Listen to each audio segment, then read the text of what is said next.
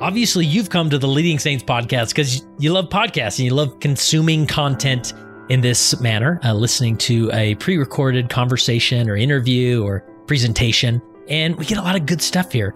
But nothing compares to an in person retreat experience. This is one thing I've learned in the last few years that we are infusing into our Leading Saints content is the need for in person experiences, also known as retreats. So, Leading Saints has started putting on retreats, both for men, women. We're going to play around with couples retreats and uh, we'll try it all. But retreats are a transformational experience. And I implore you to go check out leadingsaints.org slash gathering where we list all of the upcoming retreats. Some are open to register, others you can get on a waiting list, but we would love to have you at the next in-person retreat. Now, if you can't afford it, if there maybe if you price out of these opportunities, don't worry, we have very generous donors willing to put up money for scholarships. So either go there, check it out, register, or apply for a scholarship, and we'd love to have you at the next Gathering Saints retreat put on by Leading Saints. So go to leadingsaints.org slash gathering to check out the upcoming Gathering Saints retreats.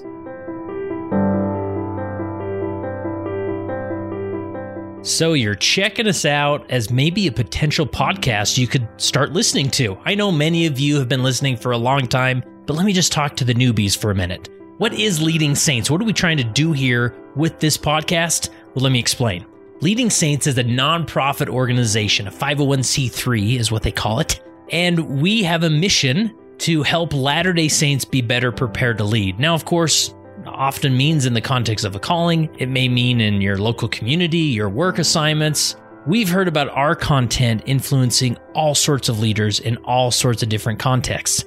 We invite you to listen to this episode and maybe a few others of our 500 plus episodes that we have out there. Jump in and begin to learn and begin to consider some of these principles we talk about on the Leading Saints podcast.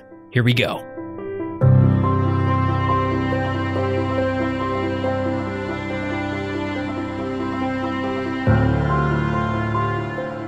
Today I'm jumping on with Eric Jenson from Denver, Colorado. Eric, what's up?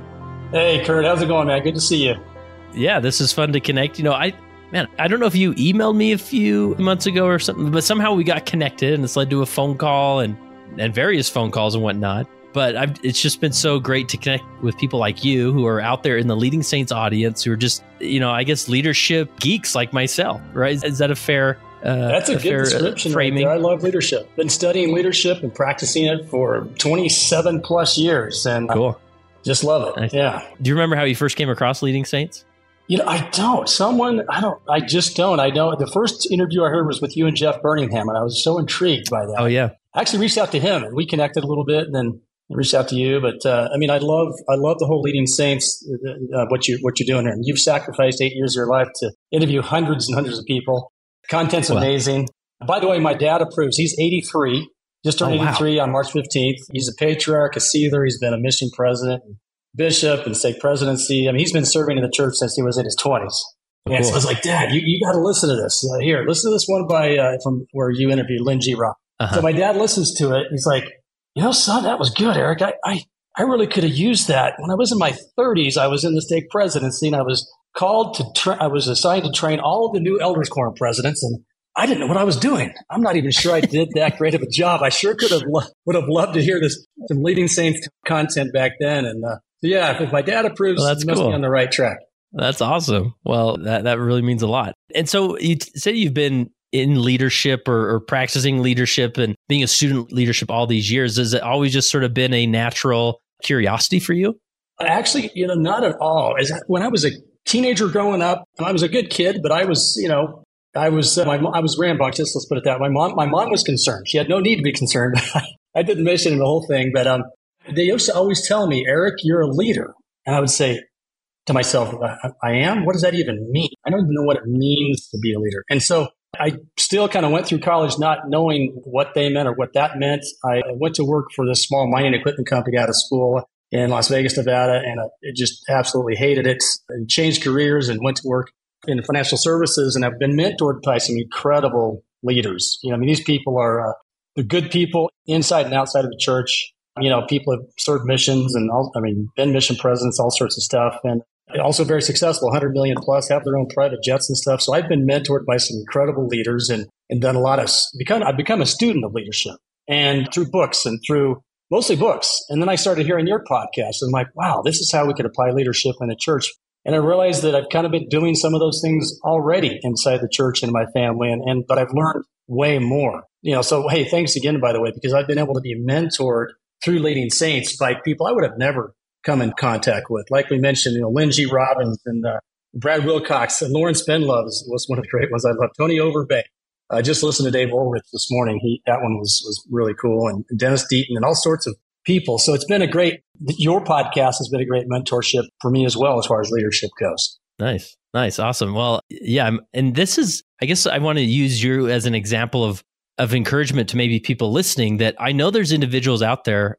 You know, we often frame them as the leadership class in the church, where they don't necessarily have a calling. You know, we love serving those leaders who maybe get called as a bishop or Relief Society and president, and you know, yeah, jump into the podcast. You're going to learn some great principles and concepts and whatnot. But we realize not everybody is in these roles with these week to week, day to day, you know, tasks and duties and whatnot. We're happy to serve those people as well with our content. But then there's this group that I call the leadership class. Uh, Dan Duckworth helped me come up with this this term of yeah. just individuals who just feel like, you know, I want to have an influence regardless of my calling. I want to I want to contribute. You know, I want to be a force for good in my ward or stake or whatever it is, regardless of my calling. And so if there's individuals out there who are, you know, like Eric and and want to reach out, like Eric, you're the type of guy that I love to get on the phone with and just chat and just hear like, oh, what episode did you like? What stood out? Or, you know, do you want to jump in and help our mission with leading saints in some way? Right. Like there's so much to do and so much. So our mission is large enough that it's not going to get done through Kurt Francom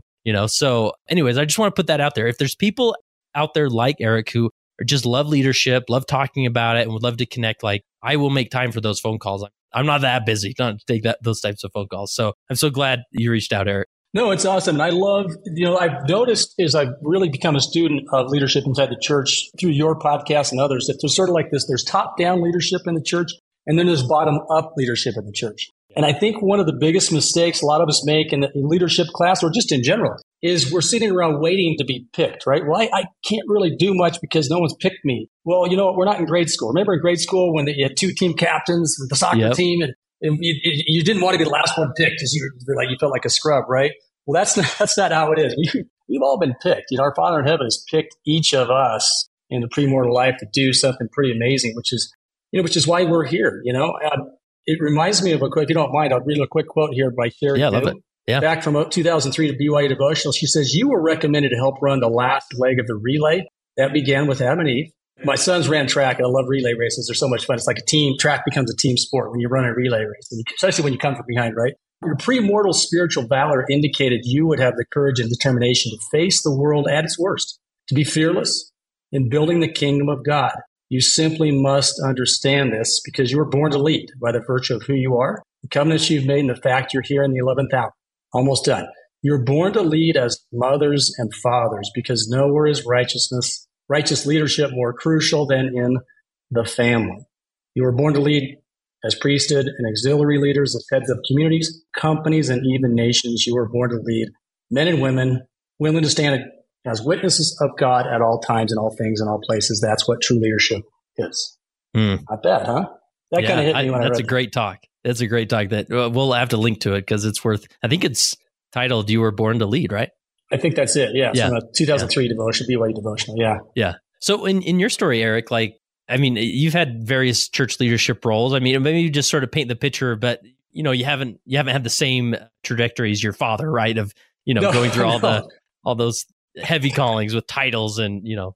Yeah, I mean, and thank heavens for him, and thanks heavens for me, right? Because everyone has yeah. their own their own path in life, their own leadership path, and and I've been called to lead, you know, in, in my professional career and, and, within my family and the church as well, doing different things. I'll give you a quick background about, about who, who's Eric Jenson, right? And probably describes a lot of people in your audience. I, I grew up as a hillbilly in, in Eagle, Idaho, back in the uh, kind of 70s and 80s. And uh, of course, uh, Eagle is now a high end suburb. I've been told, but back in the yeah, old, I was actually just there a farm. couple weeks ago. Yeah. so I've been there for a long time. When I was there, there was a chicken farm and a penny candy store downtown, and that was about it. And my mom made homemade. I wore homemade clothes to church, church to school from time to time. Got made fun of tough skin pants. Yeah. We had the huge garden. I kind of grin and bore it. It was great. But my mom said, You're going to eat squash for breakfast. We all put our foot down and said, No, no squash for breakfast. I don't care if it's from the garden. But anyway, at 16, we moved to the big city of Washington, D.C. with my dad. Until it was massive culture shock. I was the only male in my high school, my entire high school, my age. But I loved living there because it expanded my view of the world and what was possible, you know, and what I could potentially do. And then, of course, I served a, a mission, Spanish speaking mission in Santa Rosa, California. Got out, went to went to school, got my undergrad in international relations, and then my MBA at BYU. And uh, it, for all of you IR guys, I'm sorry, it is a fairly worthless degree, unless you want to be in the FBI or CIA, which is probably not me. Anyway, the MBA was good. And then I got a job in Vegas, as I mentioned, for a small little industrial supply company, hated it. So I became a financial advisor. And of course, when you start out, it's a rough business. You're 100% committed. There's no salary. Yeah. There's no vacation time either. My wife said when I, I quit my job, said, how much vacation time do we get? I was like, as much as we can afford, which right now is zero. yeah. So, um, anyway, I, I remember telling my wife when I quit my job, she was sitting on our plaid sofa with my three year old son and our, he was playing outside and the three week old son was in her, holding her in her arms, holding him in her arms. And uh, I said, "Hey, I, honey, I quit my job." And of course, she she burst into tears, not tears, tears of joy, by the way. So I, I knew I had to do whatever it took to be successful. And this is about the time I started learning about leadership. I got some mentorship from some pretty amazing people. So obviously, I was motivated. I had three weeks worth of income saved in the bank when I quit my job. But I told my wife, "Don't worry. I negotiated a great package with my boss. He gave me another three weeks of severance. So I, we're, we're good. We weren't good. It was bad. So I'm, I'm running around, you know, at the time when you first started, I had to meet kind of people's homes in the evenings and I'm driving th- from appointment to appointment, listening to EFY music, trying to stay motivated and, and keep my sanity. And now fast forward 25 years and those leadership principles, we put them in practice. And I now in, in business my two sons, which is amazing. And they, they've got a couple kids and live here in Denver near us. And we love doing stuff together. And we've got a, we built a firm with a hundred other financial professionals in it. And so I've had to learn to lead a group of a hundred independent contractors, people, and there's some pretty big egos in this in this business, and learn how to yeah. lead them and motivate them and inspire them. Because I can't say, "Hey, do this or you're fired." I'm not their boss, right? I like to say, "Success is your boss," and success mm-hmm. will give you whatever you demand of it, but not what you ask. You can't just say, "Please." You got to go out and get it. You know, and I love that. I I love to ski, by the way, and I, I was watching uh, Lindsey Vonn when she won a gold medal. And she gets down at the end of the hill and, and she's got the gold medal. And the interviewer says, Hey, Lindsey, you know, I'm, I'm, so good job on winning. Were, were, you glad that your competitor had won gold in a previous event? So maybe she wouldn't try as hard. And Lindsey says, no, no, no. No one gives you anything in this sport or in life. If you want a gold medal, you've got to go out and take it. And I think that's uh, a good leadership lesson right there. You got to make it happen. Yeah. And how can the, maybe that translate to the church leadership world? Because it is easier to sort of, you know, we talk a lot about apathy and sort of disengagement, you know, and, and, there's a lot of disengagement in the secular world as well. But it's sort of, uh, you know, it's easy to maybe just show up and say, hey, listen, I'm here. If you need me, call me to something. Happy to help. But if not, you know what? I'm going to head home, get those sweatpants on. And, you know, uh, yeah. How, how, can we maybe uh, build that bridge over to the leading in the church great, world? Great point. Great point. You know, I think it's easy to go through the motions, especially if you don't have like a big calling, so to speak. I mean, to me, the biggest calling is a parent. But in the church, you know, I'll give you a quick story, quick example. I was the my favorite calling of all time was uh, priest quorum advisor. I love hanging out with the boys and taking them boating, surfing, skiing, whatever. The bishop was like, "You're having way too much fun. Go hike a 14er. You got to do something tough." Like, "Okay, so we're to hike a 14er, and then we're to go to the lake and we're to wake surf and have and, and make a barbecue and have a good time." So, but but the bishop gave me the greatest compliment, Bishop Ray, a long time ago. He said, "Eric, I, I brought you in as as a quorum advisor because my son and your son are priests, and I want my son to have a good role model in the church. And he said, uh, years later, he asked his son, Jeff, hey, Jeff, who was the, the biggest adult influence in your life, other than his dad, of course? And he said, it, it was Eric Jenson. I was like, whoa. I almost, it almost brought me to tears. Says, that's cool. If I can help one youth kind of get on their way, I did my job as a leader, you know, teaching seminary for four years. I've helped influence hundreds of kids and had a lot of fun. And and some pain too. You know, teaching early morning seminary outside of Utah. It's like yeah. trying to nail jello to a wall sometimes, but it's awesome. And, and, you see the kids grow up and go on missions, get married in the temple, and do. And really, more important than the things they're doing is just seeing them finding joy in the gospel and finding joy in life. Dave Ulrich said this on his interview with you. I've got these kind of seven key points of leadership. And Dave was like, no, no, no. It's one thing. It's not even about your style or what you do. It's about how you serve others and bring the best out of them. And I thought, you know what? Isn't that what Christ did? He was all about bringing the best out of us, saving us, basically. He was the ultimate leader. And he did some stuff too that ticked off uh, you know, the Jews. He, he was a rule maker, a rule follower, but he was also thinking outside the box. Like remember the story where he's he's he's walking, he's on a it's the Sabbath, right? Well, he's, he went so far as to change the Sabbath from Saturday to Sunday, which was kind of an administrative change, not a doctrinal change. But he's walking through the field on Saturday. He's hungry. He picks a piece of corn. He eats it. And the Jewish leader said, "Hey, what are you doing? You're not allowed to pick corn and work whatever on Sunday. Pick corn." And he said, "Hey, what do you say?" Remember his response? Uh, man, Sabbath. Sabbath was made for man, yeah, not man yeah. for the Sabbath, right? Yep.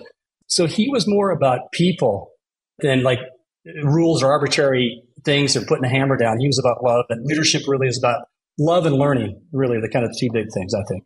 Yeah, and you, you say that people like that connection point, right? And they can be, you know, sometimes we aim for influence when you know the people are right in front of us, even though it may not be hundred people or five hundred people. We can still create a connection there, and it's in that connection where leadership can be found, right? With these these young men yeah. that you've you've led, you know, it was in that connection that you built with them, rather than because you sat on the stand or you know that you came up with the bishop's challenge yeah. or you know th- those types of things. Yeah, it was in the connection and in the using that connection to draw the best out of them, to see them like the Lord sees them. Right? I love the scripture where he, I can't remember which prophet it is, where he's calling King David, and he goes to the oldest son and says, "No, he's a, he's a huge guy, but no." And then finally says, "Well, these are all my kids. You're not missing somebody." Yeah, well, there's this one guy kind of out there feeding the sheep or whatever and it turns out to be David, right? Am I getting the story right? I think and, so. And yeah. he says, "The Lord looketh upon the soul, not as man." So if we can use that connection to help people, that's what it was. Ultimate leadership is helping people achieve their divine potential. Yeah. That's what Dave Ulrich said in different words, and that's yeah. what the Savior did. And you really see that. I mean, you have opportunity to do that both in your day job, you know, being a leader in that realm, and also at church on Sunday, right? There's no, it's just sort of, oh, yeah. it's part of your persona, your identity that you're that type of person, regardless if it's in whatever context it's in. Yeah, no, no question. I mean, one other quick story if I could. So growing up in Idaho, awesome place, Eagle to all the Eagleites, hello out there. But it wasn't so much Idaho as it was the time period, right? The late, late 70s, early 80s, the culture, in my opinion, in certain, especially small towns, was kind of like, hey, you got to be perfect. And if you're not perfect, you're in deep trouble. I mean, you can, you can be perfect in paying your tithing. That's a start. And I'm kind of, wait a minute. And it took me, and so I, I kind of grew up with quite a bit of guilt, you know, because I wasn't perfect. I remember making mistakes and thinking, oh man, I better repent quick because if I don't repent before I die, I might go to hell, you know? And I wasn't kidding. I'm not joking now, but I, I wasn't, yeah, yeah, yeah. it wasn't funny back then. I was right, stressed out, freaked out, you know, too much, uh, some guilt and shame. And, and I'm not blaming anyone. It was just sort of the culture of where we were. You, you wear homemade clothes and you're self independent. You have a garden and you just do what you're told and it is what it is, right? But that doesn't necessarily work for everybody. And certainly I don't know if it works in today's world. And frankly, it's, it's good. The, the culture, I've seen it change, right? And back a number of years ago, I want to say maybe 14, 15 years ago, my dad said, Hey, listen to this talk by President Nelson, who wasn't the prophet back then called Perfection Pending. It's an October 1995 conference. Perfection Pending, if you haven't heard of it, please link to it if you could. It, it, but it's life changing. And the prophet, the prophet, President Nelson said in the talk, and it just stood out to me, a man is that he might have joy, men and women, that they might have joy, not guilt trips. It's like, whoa, man. I, I mean, that just spoke to me because I've been on a pretty long guilt trip, right? And I love that. And then he and then he goes to, goes on to talk about how the Greek word was teleios and how teleios is a, something distant, a distant journey. It's becoming complete, right, in the distant future. And he says, frankly, the scriptures, the teleos and perfection as Christ said it when he says, Be therefore perfect as our Father in heaven is perfect. He didn't mean the absence of mistakes. Perfection in that context is not the absence of mistakes. It's becoming complete in Christ and accepting his gifts his salvation, you know, his atonement, his grace. And that really started me on this journey. And so instead of, but I wasn't the bishop, right? So I can't assign someone to give a talk on that. So what did I do? Well, I was a gospel doctrine teacher at the time. Or actually, mm. at the time, I think it was preschool uh, advisor and then gospel doctrine. So I taught lessons on that. And I would weave it into other lessons too. In fact, at one point, the bishop said, Hey, Eric, I need you to teach the priests from the manual. you're getting off too much and talking about grace and all this other stuff, right? And I was like, okay. So I would give a five minute synopsis of a lesson that I would go off and teach the stuff I felt like the, the youth needed to hear at the time. And he Yeah, was fine. I mean, that was you know? your the revelation that you were getting, right? I mean, Yeah, in that they need to context, and so And, Yeah. and his son appreciated it, right? He said, he said it, it influenced him, Jeff Ray. So I think, you know, we can weave these concepts and this helping people find joy in the gospel and bringing the best out of people just from our answers in Sunday school, from our answers in the Relief Society or Elders Quorum meeting, or as we give a church talk. You know, it's funny. I've been, I'm in the Elders Quorum presidency now, and every time I, and I, and I teach as well. I've been teaching in the past as well. And I, by the way, on my kind of journey to, to grace, if you will, Brad Wilcox, the 20, 2012 famous talk, YouTube top on on grace. If you, I'm sure you've Mhm. seen it. Yeah. You know, Brad. Yeah. He's been on your podcast. He's amazing. Yep. And I remember he came out. He brought Arch, David Archuleta out to uh, Denver a long time ago. And the guy has a voice of an angel. He's in our Ward Chapel building in a shirt and tie. Looked like he's going to choke to death, singing his beautiful notes. I'm like, bro, loosen your tie, man. You could, but he couldn't sing better anyway. He, he was amazing anyway. But Brad Wilcox, I listened to that talk on grace, and it was just just blew my mind. I was like, whoa, I get it. You know, the practicing the piano.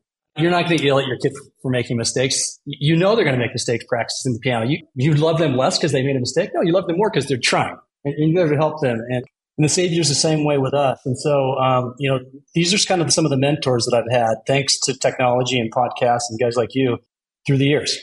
Yeah, those are, uh, I mean, just powerful concepts when we approach, you know, like you said, the the guilt trip is effective. I mean, it'll get stuff done. I mean, people, it's a good way to get people moving, right?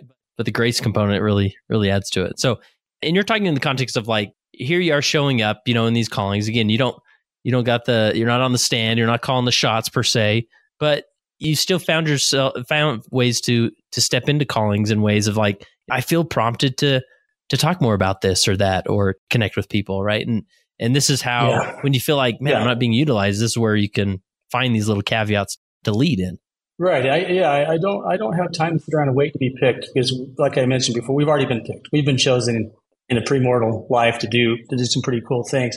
Real quick cap on that story. So it's funny.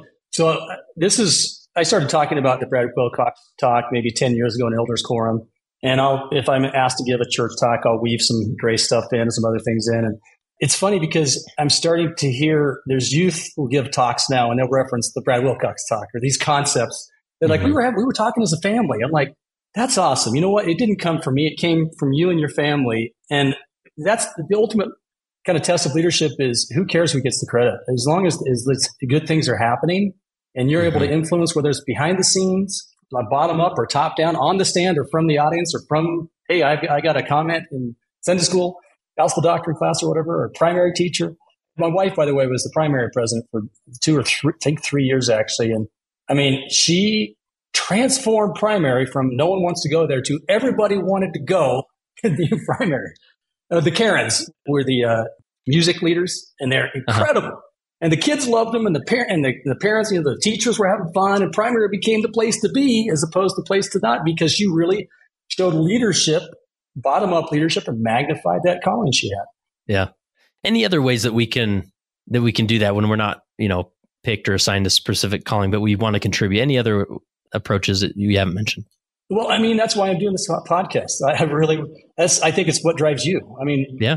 you've given eight years of your life plus to, to, to do this and influence many, many, and you've had, you've been a bishop, you've had callings too, but I mean, Yeah. this, you, no one called you to do this, did they? no I, well god Yeah. did but God, not yeah. in a not by man calling me into the stake president's office and extending me the role as as a leadership podcaster and you know so So that you're the prime example. No, Yeah. the church leadership, you know, no one extended this calling to you to start this podcast. In fact, who knows? Someone may have asked you not to do the podcast, right? But the bottom line is, it's been amazing, and our influencing. I mean, the download you have millions of people. Frankly, millions of people for good, and members and non-members alike. yeah it's been fun been uh and there's those moments where i'm like man you know i would i'd love to help out more in, in the ward you know and i have opportunities i'm the deacons quorum advisor right now and, and that's fun and contributing i also like god's constantly reminding me well you do remember that one calling i gave you like you, you are contributing quite a bit so you know let's spread the love a little bit but anyways Yeah, I mean, well, So- like Steve Young, what was his calling, right? I think uh, during the his NFL years, or yeah, exactly. He he had a calling to go out, and I think he did a lot of good. In, yeah. You know, in and outside the church. Yeah, I mean, it's interesting. I, we don't share patriarchal blessings. I'll just share one little minor, minor thing, but it's intriguing. Mine talks about church leadership for me specifically, which is kind of rare because usually they're kind of generic. And then it says, however, everything you what, what you're going to do in your career, I'm summarizing, is just as important as anything you're going to do in the church. I was like, whoa, okay, that's interesting. I better pay attention to what I'm doing and how I'm influencing people outside of the church that I'm interacting with. So yeah, absolutely. Yeah. Awesome. You noted here as far as, and don't let me jump too far ahead, but as far as I know versus hope, belief, and faith, like where does that fit in with this effort to lead with an award without a specific title? Yeah. I mean, so I've always, I grew up I mean, I am an Orthodox member of the church. I, I keep all the rules, do all the right stuff, right? I'm right there um, with you, brother. yeah, so so we're we're in good we're in good hands here, and so is your, your you know your audience as well. I'm sure a lot of them, and you know what? If they're not, that's great too. There's got to be room. I think in Christ's church, there's got to be room for everyone, and not just say there's room. I want when someone shows up who does not is not Orthodox or thinks outside the box I don't want to just say they're welcome. I want them to feel welcome. I want them to feel like, whoa, this is my place. I have a place here. Not I'm an outsider because I didn't go to BYU, not, not, you know, married with six kids, blah, blah, blah, checking out. I don't, I want them to feel like, whoa, everyone is absolutely welcome here. And that's leadership, Frank. I mean, that's you know, back to Dave Ulrich. I mean, that's the ultimate sign of leaders is bringing the best out of people, making them feel welcome. So yeah, and does anything come to mind as far as like how you show up in that space, you know, on on Sunday or even maybe just in your day to day life? So I grew up saying I know the church is true, right? Just like everybody else, and it's great, and I know this, and I know that, and I know whatever, and that's fine. But it kind of hit me a number of years ago. My wife's father father's not a member of the church, and he's a great guy. You know, he goes to church all the time. He would actually study his lesson beforehand. I mean, he's the oh, dry wow. Mormon guy, right? So remember the Church of Jesus Christ Latter-day Saints. So That's right. properly. And so he, so, but he's like, Eric, I Eric. So I was like, Norm. I mean, I've known him a long time, actually, 27 plus years. What's the story? And we don't talk about it much because he kind of clams up. He doesn't not like to talk about it. I was like, hey, what's the story? He's like, Eric, I can't join the church because I don't know that Joseph Smith was a prophet. I don't know the Book of Mormon is true. I, I think I believe in God, but I can't even say I know for a fact God lives. And I'm like, oh, it just pains me to hear that. Yeah. It pains me because he's been hearing people for years get up and testimony and saying, I know this, I know that. So I kind of talked about that in a church talk I gave a while back, and, and I've said that in some different lessons. And I said, you know, nowhere in the scriptures, and I got this from a conference talk. I don't remember who said it, but nowhere in the scriptures does it say you have to know God lives to be saved, or you have to mm-hmm. know Christ lives to be saved. All you have to do is you have to believe. Mm-hmm. You just have faith. And if you can't even have faith, just have hope. Alma, I think, says just, just have some hope. If you have hope, that's okay. That, that is enough. And so that's not the way it works. We, we may not know. And everyone in the audience doesn't know. And guess what? That's okay. Quick story. Uh, many years ago, when I used to live in Las Vegas, one of my, uh, my, my friend's dad was a general authority. Awesome man. Loren C. Dunn. He's deceased, you know, since passed away.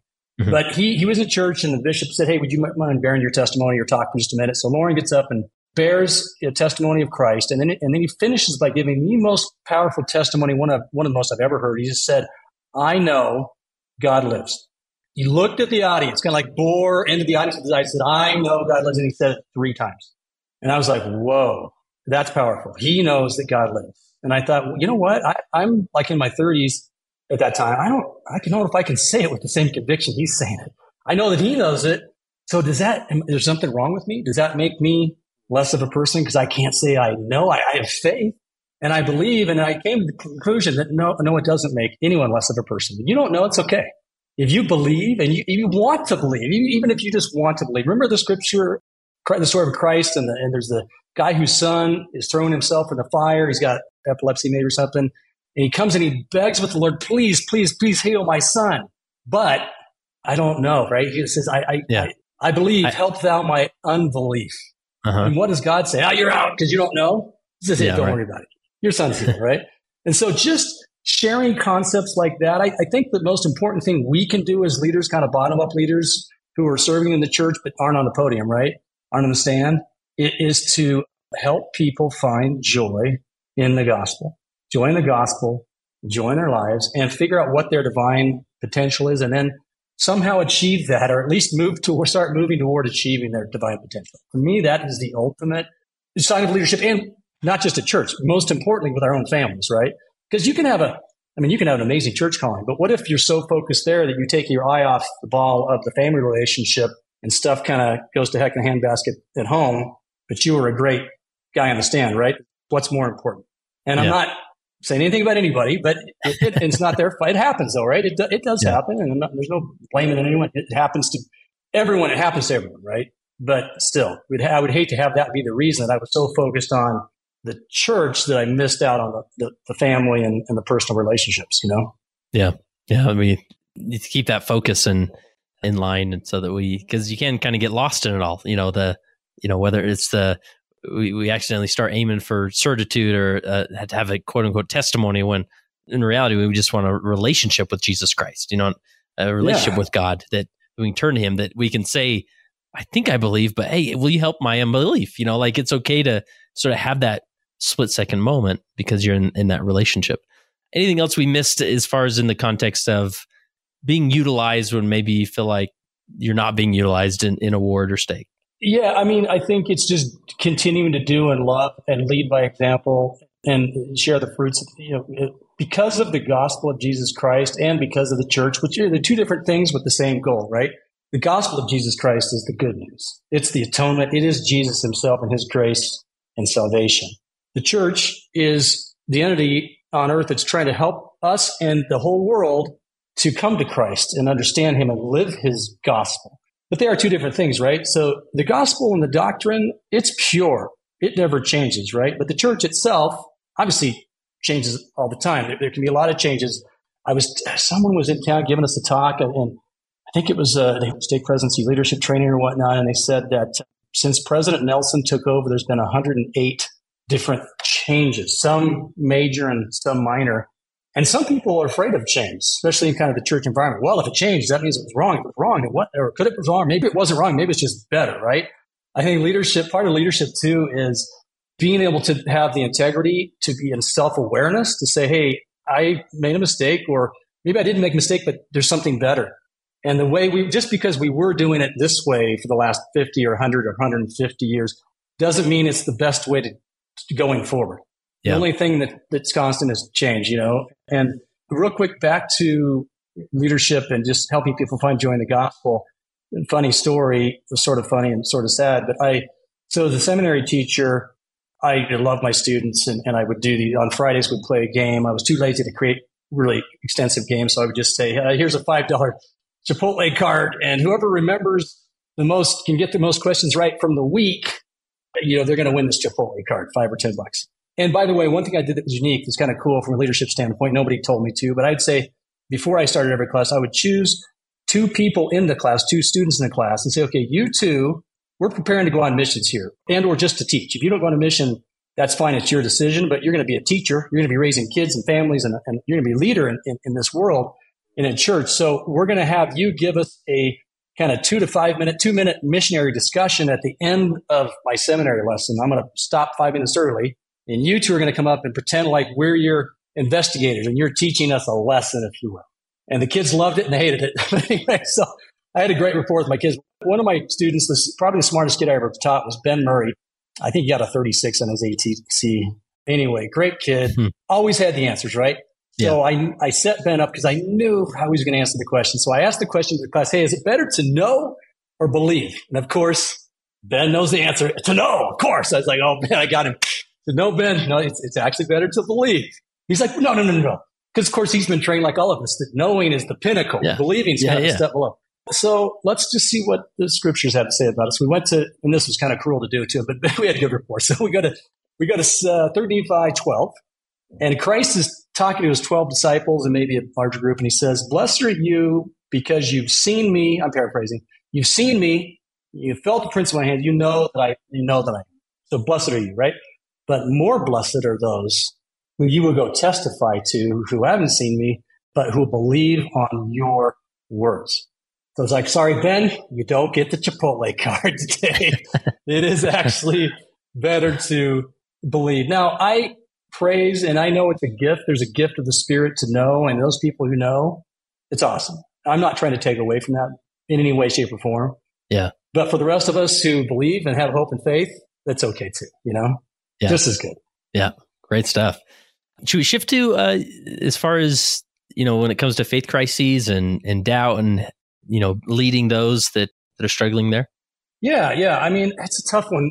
I uh, you know, love the church, and I've um, like I said, been a faithful member for years. I, recently, it seems like, and this is anecdotal, so I don't have any stats. Right? It seems like I've lost a, a number of friends who just left the church. And I'm like, why? Why? Why is that? There's and I've heard, you know, through the grapevine, what a lot of youth were having trouble with some of the keeping the youth around and whatnot. And, so I've been trying to figure out why. I've listened to a couple podcasts and people have talked about it and whatnot, and trying to talk to different people. I had some close friends here, you know, uh, who left as well, and uh, they're, they're awesome people. In fact, I reached out to them after I listened to a certain podcast. I think it was one of yours, and just basically said, "Hey, man, I, hey, bro, we're friends. I love you." Period. I wanted him to know that him leaving the church didn't mean he left me and our friendship, and I still care for him and, his wife. We had amazing time together, fantastic couple, and and I just I started to realize that I think everybody, I don't think I know everybody's on their own journey, right? Everybody's on their own path, and I, I kind of started thinking about it like this, and I, I'm a so If I could diagram it, I would, but imagine like ultimately all paths lead to whom? To Jesus, right? Jesus, right? I mean, they're all going to eventually, no matter who you are, where you are, they're all leading. So I picture, what about the Buddhists and the Hindus and the Muslims. In fact, there are way more non Christians than Christians on the planet. And obviously, way, way, way, way, way times a million, times a trillion more non members of the Church of Jesus Christ than there are members. So, what's going to happen to all the other people who are on their different journeys, faith journeys, if you want to call it a faith journey or whatever journey they're on, or non faith journey, right? And I thought, what, I mean, how, how will they be judged? I think when Christ comes again and we really see what it's all about, I think there's going to be things that we thought were super important that actually weren't that important and things we thought that maybe we didn't give a not, not a lot of attention to that were actually super, super, you know, like loving our neighbor and ministering to those in need and those around us. And, and um, I mean, by the way, just not to get off track, but one way we can minister, one way we can lead is by ministering to everyone, not just the, the two families you're called to minister. Like, let's minister to everyone, right? And um, yeah. but do a good job of them as well. So, so these different paths, regardless of what path you're on, in the church, out of the church, used to be in the church, now not, now back in, or never come back in. Ultimately, they all lead to Jesus Christ. They're all going to end up there. And so I think we need, if I can understand that, we and I can understand and go, okay, I love you, brother. You're on a different journey. That's okay. We're going to all end up going through that path eventually. And by me judging them or looking down on them or thinking they're sinning, they left because they want to sin. And by the way, I guess studies show most people don't leave because they want to sin, right? Most people leave, according to the studies, or at least one study I saw, because there's something that doesn't square up with their conscience. or something, there's some cognitive dissonance, dissonance, right? And they're like, I, I just got to leave because of this. And it pains me. So I'm one of the guys who, instead of saying, oh boy, I didn't know Joseph Smith did this or that or some church history thing, right? I'm out of here, which it's fine if, if you do, right? Instead, I'm going to go, wait a minute. I'm going to stand fast and hold fast to what I know. And I'm going to stick around and try to advocate for change within, from within, bottom up and top down. And the gospel is perfect, right? But the church isn't. So let's try to bring the church in line as much as possible with the gospel. And really, if we're going to, if we're going to fulfill God's mission for us, Christ's mission for us, to share the gospel with the entire world. And President Nelson has challenged us to gather Israel. That's not just in Utah or Colorado. I mean, that's in the entire world. We probably need to up our game a little bit, wouldn't you say? Yeah, yeah, yeah. And, and I love that that approach of you know even in the context of people who are, are doubting, maybe leaving their faith, of you know engaging in that battle and recognizing you know it's complicated, it's messy. I don't know have all the answers, but I'm willing to like stick around and engage and not pretend it's not happening or or yeah make assumptions like oh they just want to sin or whatever, but just to engage in the battle and, and that's that's not you know a lot of these answers or these ideas, it's not like they, you know, here's your five step program and it'll just magically work. no, it, it's like it's just sort of this mindset of like, yeah, I'm not. You may be in a ward somewhere that I'm just not into what's happening in the ward, right? Well, hey, you know, stick around, figure it out. Like, don't sit back or you know that type of thing. Uh, yeah, instead of saying I'm out of here, which is fine. Like, I'm not judging you if you're out of here, right? But it's just not me. there's two options, right? Either one option is I'm out of here, or option number two is think, just stop for a minute, think, think of all the blessings in your life, all the blessings that have come from the gospel of Jesus Christ and from specifically membership in his church. I'm not going to turn away from that because of something or whatever. I'm going to try to stay firmly grounded and advocate for positive change. That's me. I think those are the two choices. Yeah. I choose, as for me and my house, right? We're going to choose the latter. We're going to stick it out. And because I do think that, and I'm not saying you're disloyal if you leave, but I do think, I know for a fact from reading the scriptures, the Lord values loyalty. I mean, he values loyalty big time. And I'm just not going to be the one of the ones who partakes of the fruit. I've partaken of the fruit. It's incredibly sweet. If you, you're too young to have grandkids, but if you, when you have grandkids, I have really young ones, so I'm not that old, but you have grandkids or you see your own children succeeding in life. There is no greater joy than seeing your children succeed in life or in a sport or at anything, drawing mm. a painting. I mean, anything. Yeah. And I'm not, I've tasted the fruit of the gospel of Jesus Christ. I'm not going to go across the river, the filthy river, right, and join and get in the spacious building and start mocking. Because I think the building falls, if I remember right from the, from, from the story, right? And I'm not judging anybody, but I just, that's not me. I choose the other path you know? Yeah. And I hope I can help others. Back to Dave Olber, try to keep mentioning him, but I listened to him this morning with you talking to him. That is leadership. It's bringing out the best in others. Yeah. So how many people can I help? Can we help bring with us, Kurt, on this amazing journey and keep them around long enough for it to become what it needs to become, being at the church, right? Yeah. It's uh, so easy sometimes to get caught up in the cynicism of it all, right? That and some yeah. people do and feel like, yeah. oh, we, I can't stand. I'm I'm out of here, right? But that's the invitation, right? And and you've said it over again. We realize there's some very complicated situations that people just they leave or whatnot. But this is like our constant like call is like, hey, stay with us. Like we recognize there's some complexities here, right? Maybe yeah, you know, whether it's a cultural thing or doctrinal thing or whatever it is, but like let's stay together and figure this out, right? And and and just having that mindset in a ward and as you're engaging with people or raising your hand in elders quorum or whatever it is, like that's just a strong way to lead in these communities.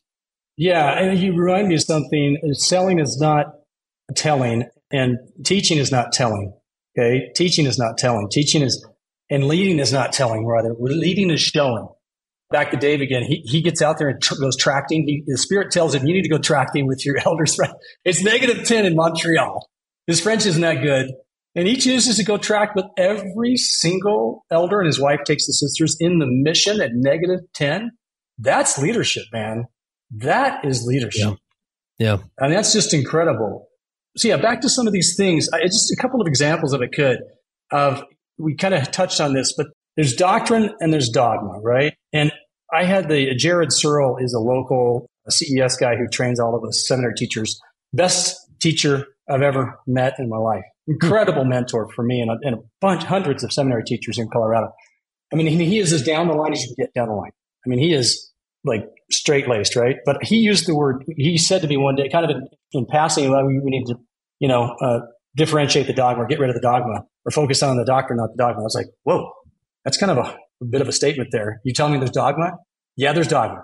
What do I mean by dogma? I mean, it's just cultural idiosyncrasies would be another mm. word for dogma, right? And so do we want to focus on that and like let it fester and like go out and, and like hack weeds all day? No, I want to water the plants, pull a few weeds and then but focus on watering the plants, right? Yeah. Focus on the faith and on Christ. But just a couple of things. For example, I don't know if you've read the new Strength of Youth manual. Sure. Yeah. If you compare it, I've compared them side by side, the old one and the new one. The old one, and I'm not criticizing, but there's a lot of kind of dogma or rules, if you will, in there. And the new one's more like, hey, have a relationship with Christ, talk to your parents, talk to your leaders, and, and make your own choices. Yeah. And it really struck me. Come follow me. Our family loves to come follow me. Thanks mostly to my wife. She kind of says, hey, uh, let's do come follow me. I'm like, okay, okay, it's my turn. Here we go. But we assign the kid. But, but leadership too is is letting other people be willing to let other people kind of fail and not be a control freak. And so I'm going to say, hey, Chick, uh, Graham, we have two kids still at home, Graham and Grace we're doing Come and Follow Me, and I and I read this, and I'm almost taken back. It's it's from last week, but March 13 through 19, 2023. Come Follow Me. It says, can I read this just real quick, little paragraph? In many ways, the Pharisees and scribes had made worshiping Jehovah burdensome.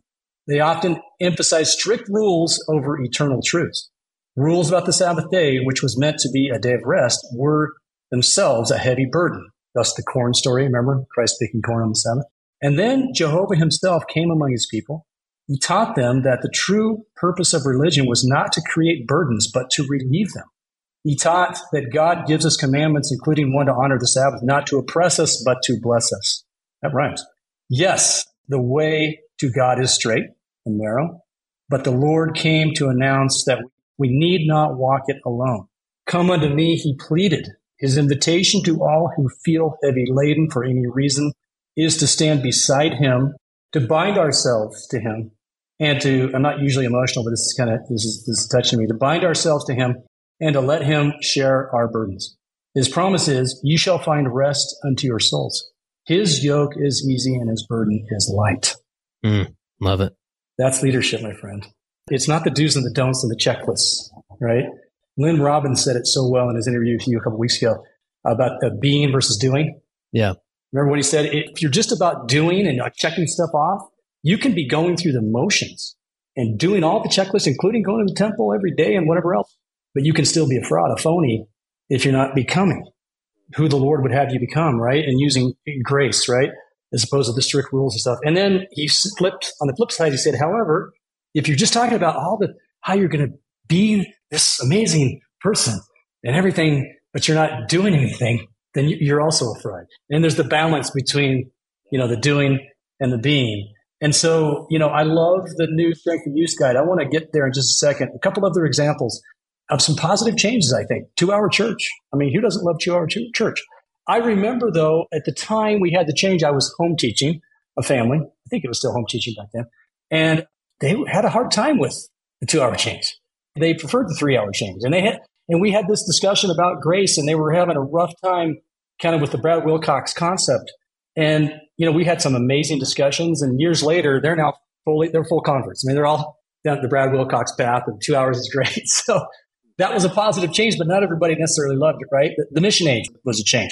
Where is it in the doctrine that you have to be 21 or 19 to be a missionary? It's, that's not doctrinally based, right? The, the mission, sharing the gospel, is the doctrine, and then we're trying to apply it through that. Sister missionaries can wear pants now. Hey, I got a, a daughter on a mission, Phoenix, in, uh, not Phoenix, in Arizona, Tempe mission, and Spanish speaking. And thank heaven she can wear pants. Awesome for her. That didn't change, you know, priesthood given to all worthy males. That, that's a significant change, right? That needed to happen. Does that mean that the church isn't true? No, it means, it means the church is true. It means that the, the prophets and apostles are inspired.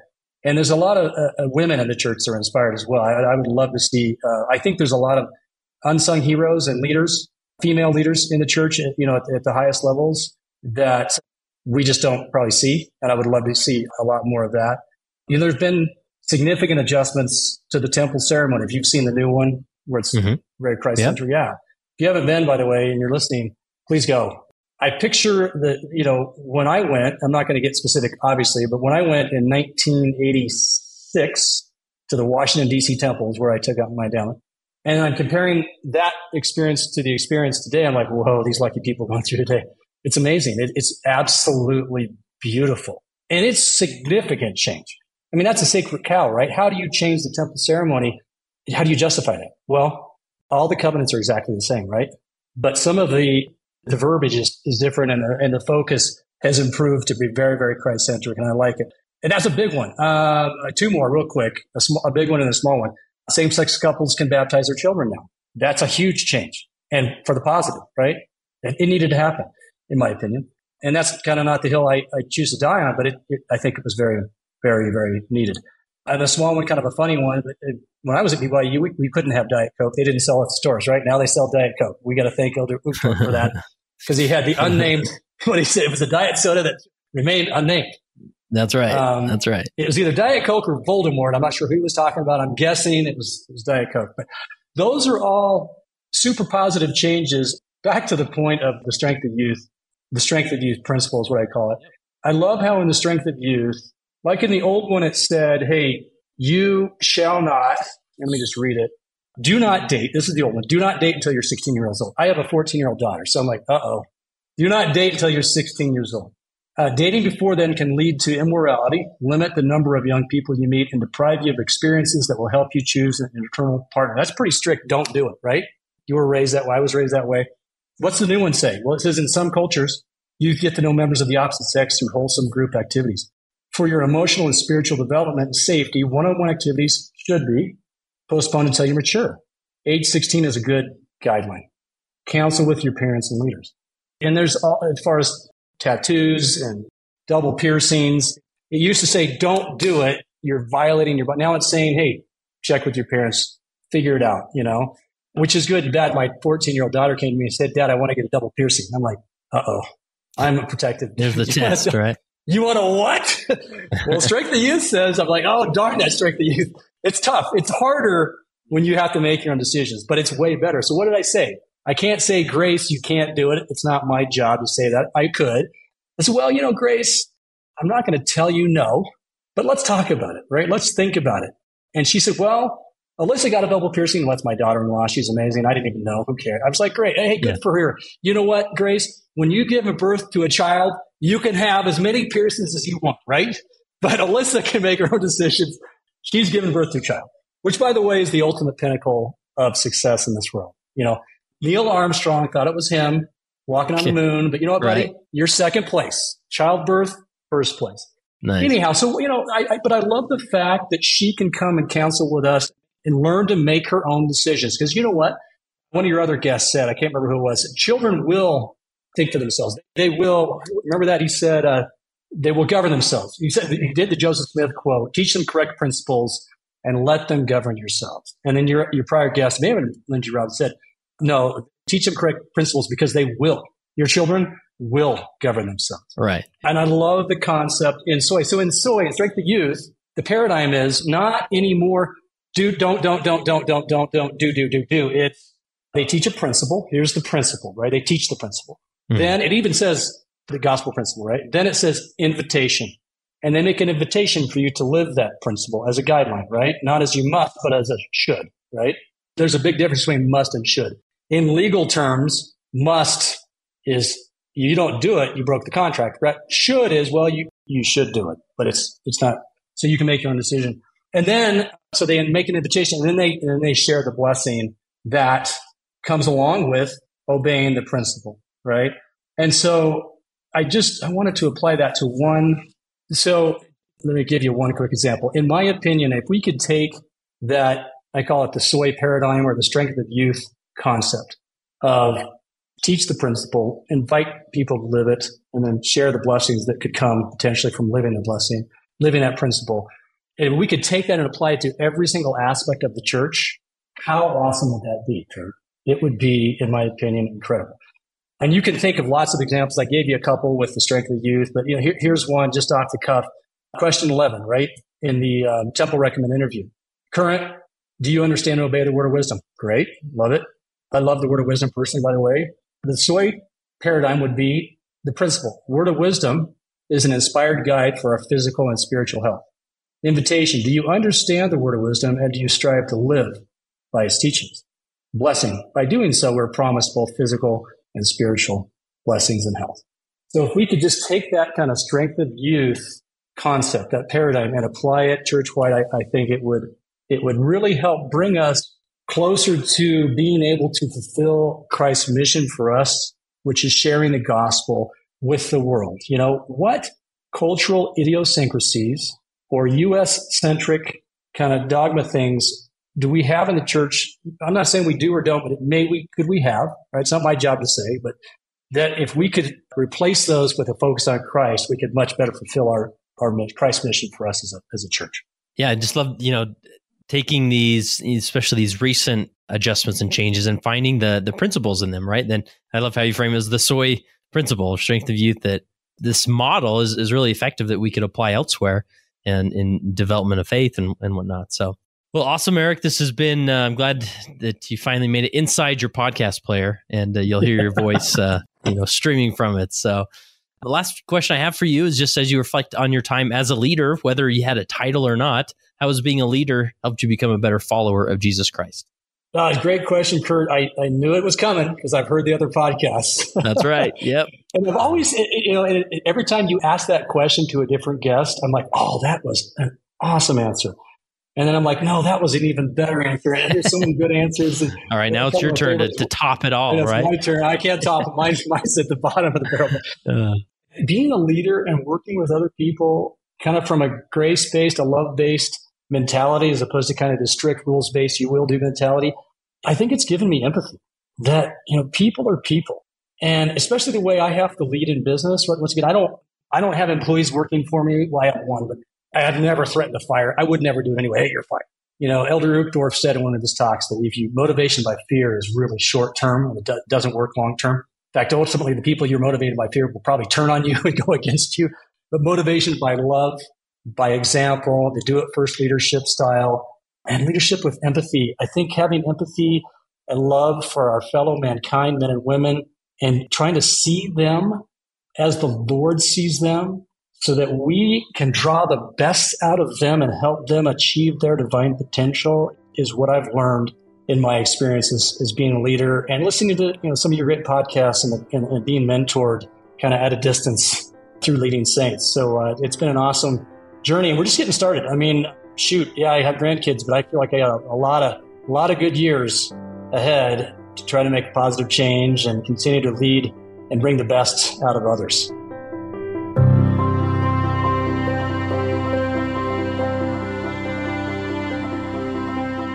That concludes this episode of the Leading Saints podcast. We'd love to hear from you about your questions or thoughts or comments. You can either leave a comment on the uh, post related to this episode at leadingsaints.org or go to leadingsaints.org/contact and send us your perspective or questions. If there's other episodes or topics you'd like to hear on the Leading Saints podcast, go to leadingsaints.org/contact and share with us the information there. And we would love for you to share this with any individual you think this would apply to, especially maybe individuals in your ward council or other leaders that you may know who would really appreciate the perspectives that we discussed. Remember, we'd love to have you at our next in-person retreat. Go check out the different options and locations where we're having these at leadingsaints.org/gathering.